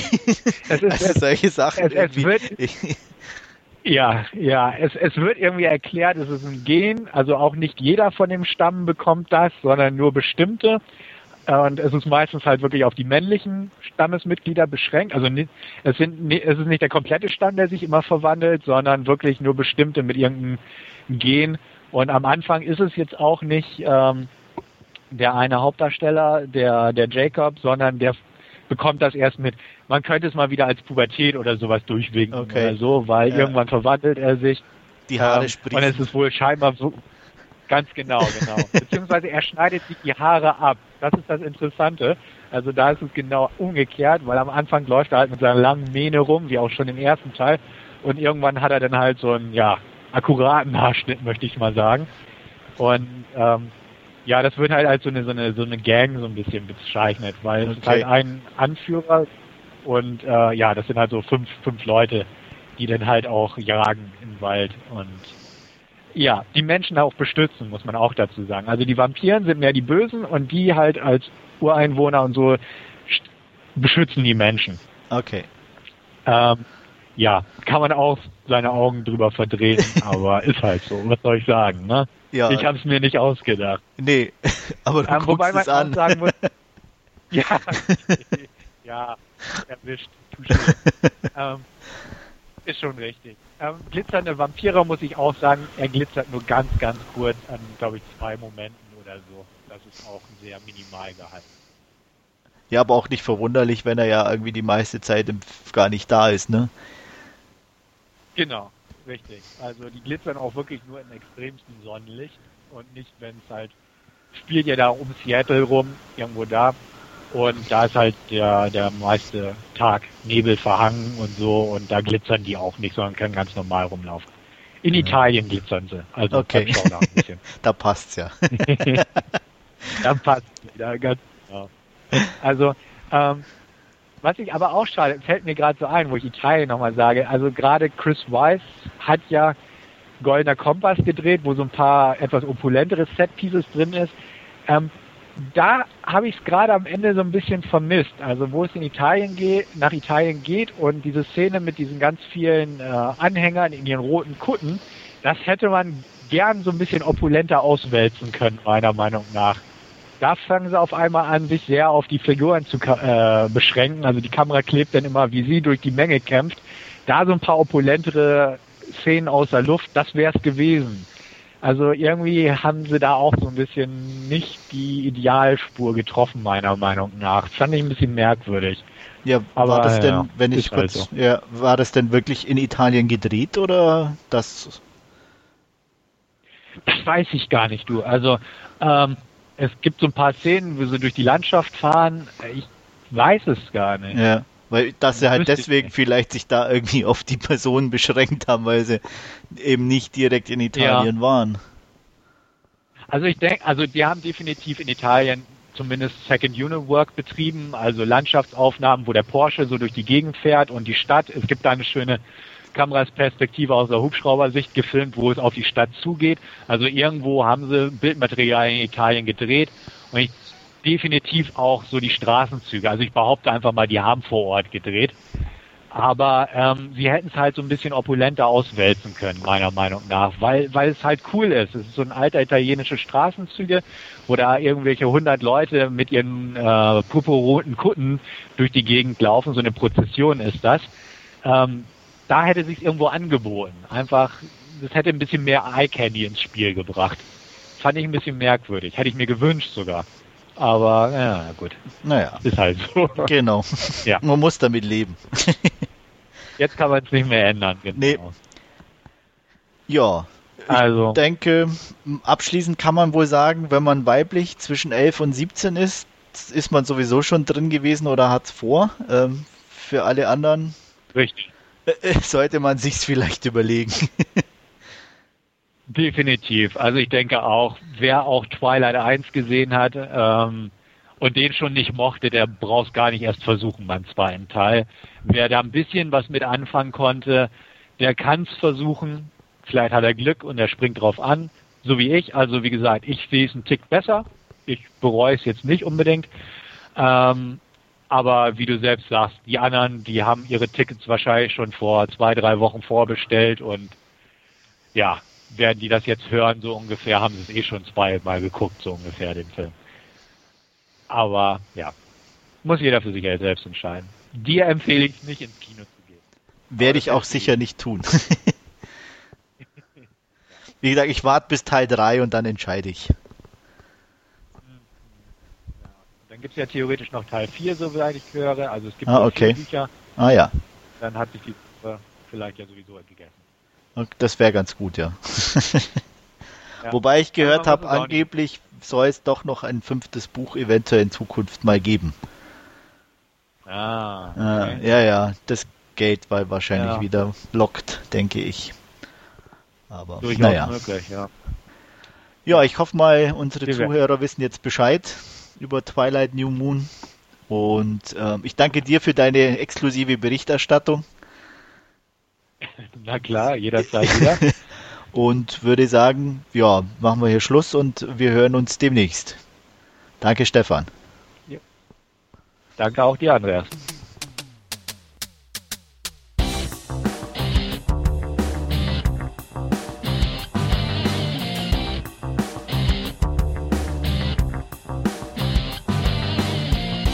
Narrentalk, der dvd-nah.com Podcast.